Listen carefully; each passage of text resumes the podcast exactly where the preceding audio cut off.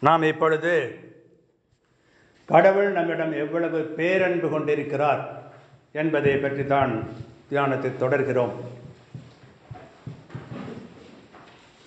அவருடைய அன்பு எல்லையற்றது. அளவே இல்லாதது. நிபந்தனைகள் ஏதும் இல்லாதது. அவரிடம் நாம் அன்பு கூர்ந்தால் இன்னும் அதிகமான அன்பை நாம் பெற முடியும்? அவருடைய அன்பை உணர்ந்து கொள்ள முடியும்? இல்லை என்றால் நாம் தடுமாறி போக வேண்டிய நிலை ஏற்படும். ஆகவே கடவுளுடைய பேரன்பை ஆழமாக உறுதியாக மனதிலே உணர்ந்து கொள்வதற்கு இந்த தியானத்தை எல்லாம் செய்கிறீர்கள். அந்த வரத்தை கேட்டு தியானம் செய்கிறீர்கள். காட்சி நேற்று மாதிரியே தான். கடல் கரையிலே ஆண்டவர் இயேசு அமர்ந்திருக்கிறார். அவரை பார்த்து இயேசுவே இறைவனின் திருமகனே உண்மையில உண்மையாக நீர் என்னை அன்பு செய்கிறீரா? எவ்வளவு அன்பு செய்கிறீர் என்று கேட்கிறீர்கள். அவர்கள் உங்கள் அவர் உங்களுக்கு என்ன சொல்வார் என்றால் இந்த இலைகளை கேளுங்கள். அவை சொல்லும் நான் உன்னிடம் எவ்வளவு அன்பு கொண்டிருக்கிறேன் என்று. இலைகள். பூக்கள் அல்ல. காய்களோ கனிகளோ அல்ல இலைகள். இலைகளை கேளுங்கள். அவை நான் உங்களிடம் உன்னிடம் எவ்வளவு அன்பு கொண்டிருக்கிறேன் என்று சொல்லும்.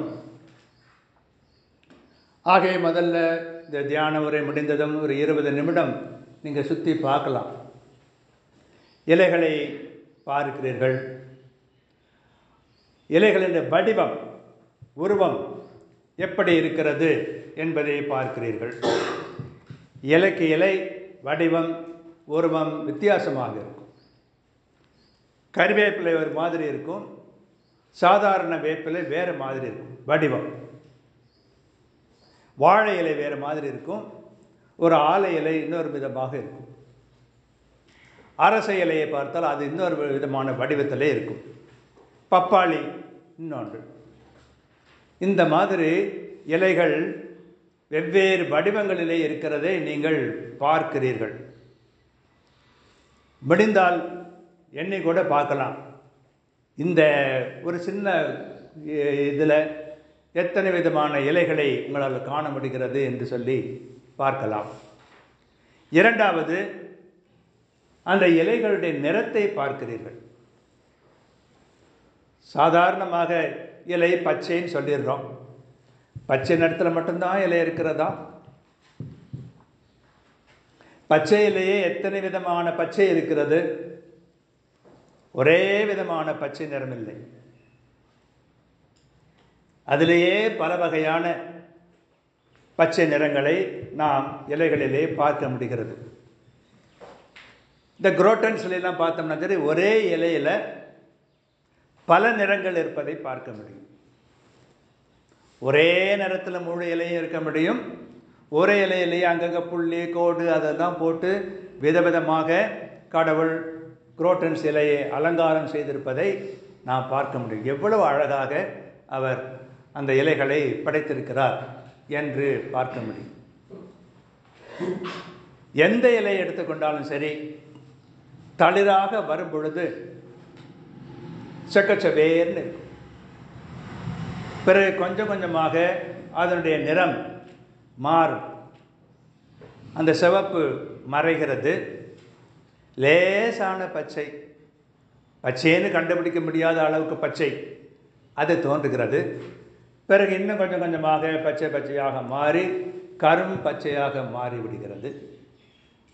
அதுவே ஒரு சில மாதங்கள் கழித்த பிறகு மஞ்சளாக மாறிவிடுகிறது. அதே இலை அது காய்ந்து போய் விழுந்து விட்டால் பழுப்பு நிறமாக மாறிவிடுகிறது. இப்போ ஒரே இலைக்கு எத்தனை விதமான நிறங்களை கடவுள் தந்திருக்கிறார்? பருவத்துக்கு ஏற்ற நிறம் அந்த மாதிரி செய்திருப்பதை நாம் பார்க்க முடியும். கண்ணாலேயே பார்க்கலாம். ஒரு சில இலைகளை நீங்கள் சாப்பிடலாம். கருவேப்பிலை கொய்யா இலை வேப்பிலை புளி இலை இதெல்லாம் தின்னு பார்க்கலாம். சுவை. வெவ்வேறு விதமான சுவை இலைகளுக்கு இருக்கிறது. எல்லா இலையும் சுவைத்து விடாதீர்கள். அரளி எல்லாம் ஆபத்து. அதனால் தின்னக்கூடிய இலைகளை ஒன்று ரெண்டு தின்று பாருங்கள். இங்கே துளசி எல்லாம் நிறைய இருந்துச்சு. இப்போ அவ்வளோ இல்லை. அந்த துளசியிலேயே விதவிதமான சுவை அமைந்திருப்பதை பார்க்க முடிந்தது. இந்த ஓம இலை அதெல்லாம் வெற்றிலை காரமாக இருக்கிறது. புளிய இலை பிஞ்சாக இது கொழுந்தாக இருக்கும்போது இனிப்பாக இருக்கிறது பிறகு புளிக்க தொடங்கி விடுகிறது. வேப்பிலை கசக்க தொடங்குகிறது. பிறகு இது சரியான அங்கேன்னு இருக்கும். ஐயோ அது சாப்பிட்டுட்டேங்கன்னா சரி அது பாட்டு ஒரு நாள் முழுக்க நாக்கு கசத்துக்கிட்டே இருக்கும். அந்த அளவுக்கு ஆக அறுசுவையும் உள்ள இலைகள் நாம் பார்க்க. அறுசுவையும் இலைகளிலே இருக்க பார்க்க முடியும். ரொம்ப ஆச்சரியமான வகையில் ஒவ்வொன்றையும் பார்த்து பார்த்து பார்த்து கடவுள் படைத்து வைத்திருக்கு இந்த இலைகளை நாம் சாதாரணமாக அதை உற்று கூட பார்ப்பதில்லை. ஆ மரம் இருக்குது இலை இருக்குது அப்படிதான். உற்று பார்க்கும் பொழுது அதில் எத்தனையோ விந்தைகளை நாம் காண முடியும். அப்படி இந்த இலைகளிலே அற்புதங்கள் இருக்கின்றன. இலைகளை நீங்கள் மோந்து பார்க்கிறீர்கள். முகர்வதற்கு சில இலைகள் இனிமையாக இருக்கும். சிலது தும்மல் வந்துவிடும் உடனே.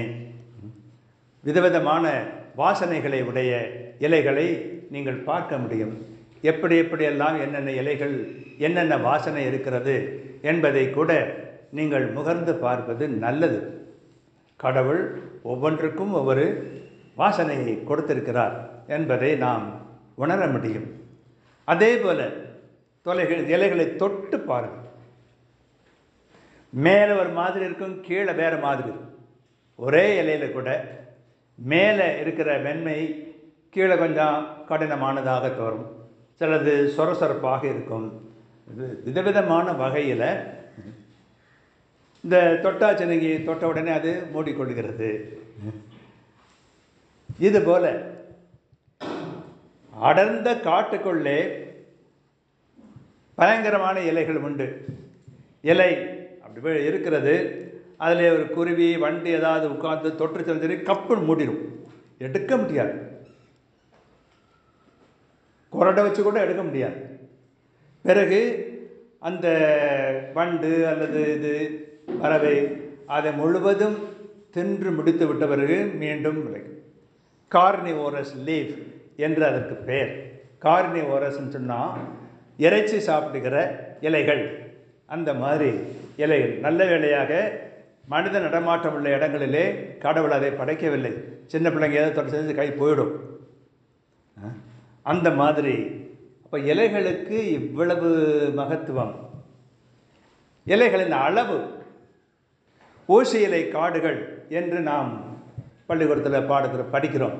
சின்னதாக சித்தரும்பு மாதிரி இலையினுடைய அளவு இருக்கிறது. அதே சமயத்தில் செஞ்சரி பாம் அப்படின்னு ஒரு பனைமர வகை. நூறு ஆண்டுக்கு ஒரு முறை தான் அது மலரும். அப்படிப்பட்ட இதில் அதனுடைய ஓலையில் ஒரு யானையே படுத்து கொள்ளலாம். அவ்வளவு பெரிய ஓலை. அப்படி இந்த இலைகளின் அளவு என்று பார்த்தால் எத்தனை கோடி வகையை சொல்ல முடியும் கணக்கே இல்லை. ஒரே மரத்தில் கூட எல்லா இலையும் ஒரே அளவாக இருப்பதில்லை. அதையெல்லாம் நீங்கள் கொஞ்சம் நிதானமாக கூர்ந்து கவனித்து பார்ப்பது நல்லது. பாருங்கள். தொட்டு பார்ப்பது முகர்ந்து பார்ப்பது சுவைத்து பார்ப்பது அதெல்லாம் செய் முகர்ந்து எல்லாத்தையும் அந்த மாதிரி பார்ப்பதன் மூலமாக இலைகளுக்கு இவ்வளவு மகத்துவத்தை மாட்சியை கடவுள் தந்திருக்கிறார் என்பதை நாம் கண்டு உணர முடியும். பிறகு இந்த இலைகளால் என்ன பயன்? ஒரு சில இலைகளை நாம் சாப்பிடுகிறோம் கீரை என்று சாப்பிடுகிறோம் ரொம்ப சத்தான உணவு என்று அதை பற்றி சொல்லுகிறார்கள். அந்த கீரையிலேயே விதவிதமான சத்துள்ள கீரைகள் இருக்கின்றன. எல்லாம் ஒரே விதமான சத்து இல்லை. சில இலைகளை நாம் மருந்தாக பயன்படுத்துகிறோம். வெளியில் புண்ணுக்கு தடவுறதுக்கு அல்லது உள்ளே சாப்பிட்றதுக்கு சில மருந்துகள் இதெல்லாம். இந்த சரியான அங்கை நல்ல பாம்பு கொத்திட்டா கூட அந்த இலையை தின்னுகிட்டே இருந்தால் சரி நீ பிழைச்சிக்குவேன் அந்த நஞ்செல்லாம் போயிடும்.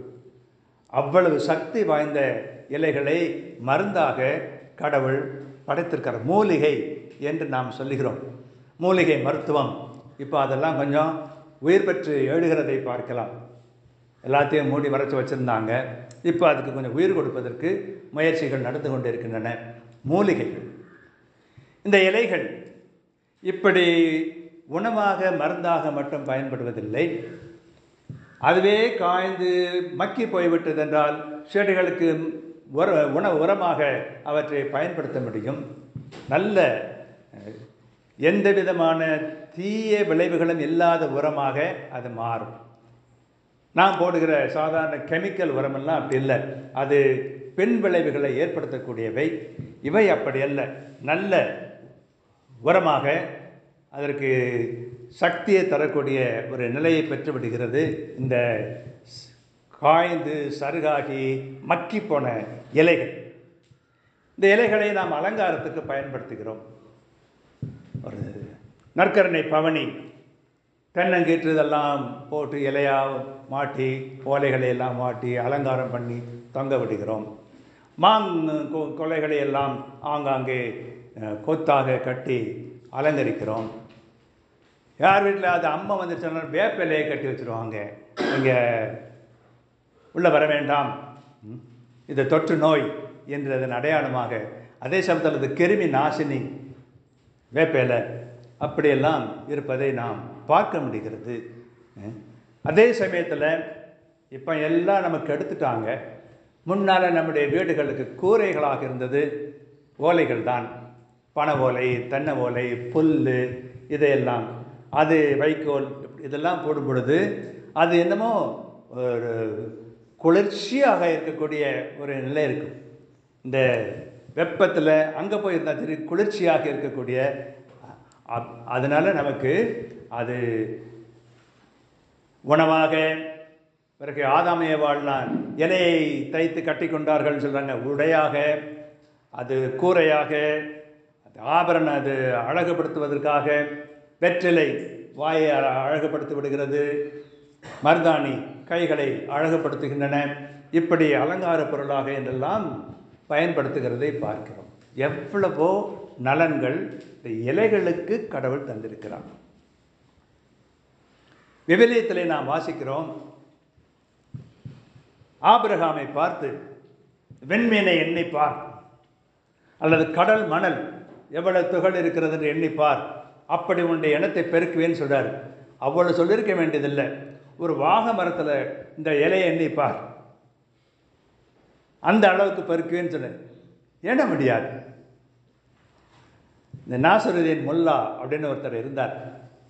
தெனாலிராமன் மாதிரி ஒரு நகைச்சுவை சிந்தனையாளர் வெறுமனே நகைச்சுவை இல்லை தெனாலிராமன் அதே போல் சிந்தனையாளர் எல்லாவற்றையும் செழிப்பாக காட்டின சிந்தனையாளர் இந்த ஆள்கிட்ட போய் ஒரு இளைஞன் கிண்டல் பண்ணுவதற்காக ஒரு கழுதையை காட்டி இந்த கழுதையில் எத்தனை முடி இருக்கும் சொல்லு பார்க்கலாம் அப்படின்னு கேட்டான். அவர் ரெண்டு லட்சத்து இர இருபத்தாயிரத்து இருபது இரநூத்தி பதிமூ இருபத்தி ரெண்டு அப்படின்னு சொன்னார். அது எப்படி? உனக்கு சந்தேகம் இருந்தால் எண்ணி பார்த்துக்கோ அப்படின்னார். அதனால ஏ ஒரு மரத்தில் எவ்வளவு இலைகள்? சொல்ல முடியாத அளவுக்கு நிச்சயமாக யாரும் எண்ணி பார்த்துட முடியாது.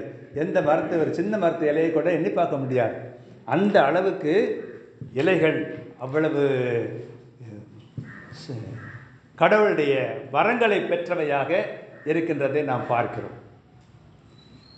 இந்த இலைகளுக்கே இவ்வளவு மதிப்பு என்று சொன்னால் மனிதனாகிய உனக்கு எவ்வளவு மதிப்பு கடவுள் தந்திருக்கிறார். இலைகளையே இப்படி பார்த்து பார்த்து பார்த்து படைத்திருந்தார் என்று சொன்னால் உன்னை எவ்வளவு கரிசனையோடு கருத்தாக படைத்திருப்பார் என்பதை நீ நன்கு சிந்தித்து பார்க்க வேண்டியது அவசியம்.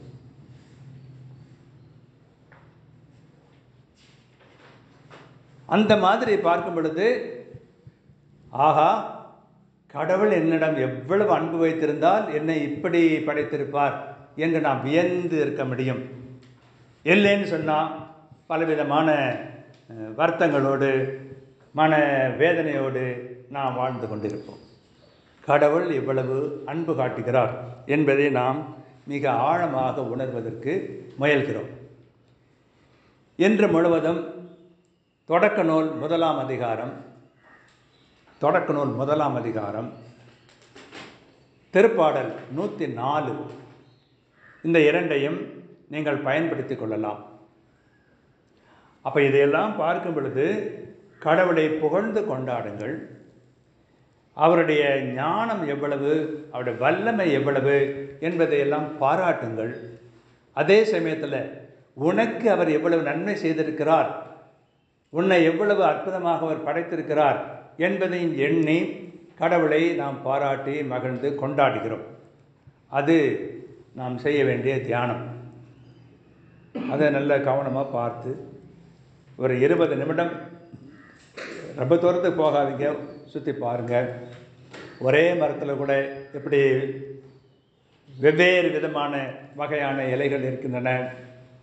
மாமரம் என்று எடுத்துக்கொண்டாலும் சரி எல்லா மாமரத்துக்கும் ஒரே வகையான இலை கிடையாது. ஒரு சிலதெல்லாம் கொஞ்சம் அகலமாக அப்படி வந்து மொட்டையாக முடிஞ்சிடும் ஒரு சிலது அப்படியே ஒடுக்கமாக கூர்மையாக வந்து முடியும். சிலது அப்படியே ஓரத்தில் மடங்கி இருக்கும். சிலது அப்படி இல்லாதபடி நேராக இருக்கும். இதெல்லாம் கொஞ்சம் கூர்ந்து கவனியுங்கள். தொட்டு பாருங்கள். சுவைத்து முகர்ந்து எல்லாம் பார்த்து இந்த அற்புதமான தியானத்தை நீங்கள் செய்கிறீர்கள். போகலாம்.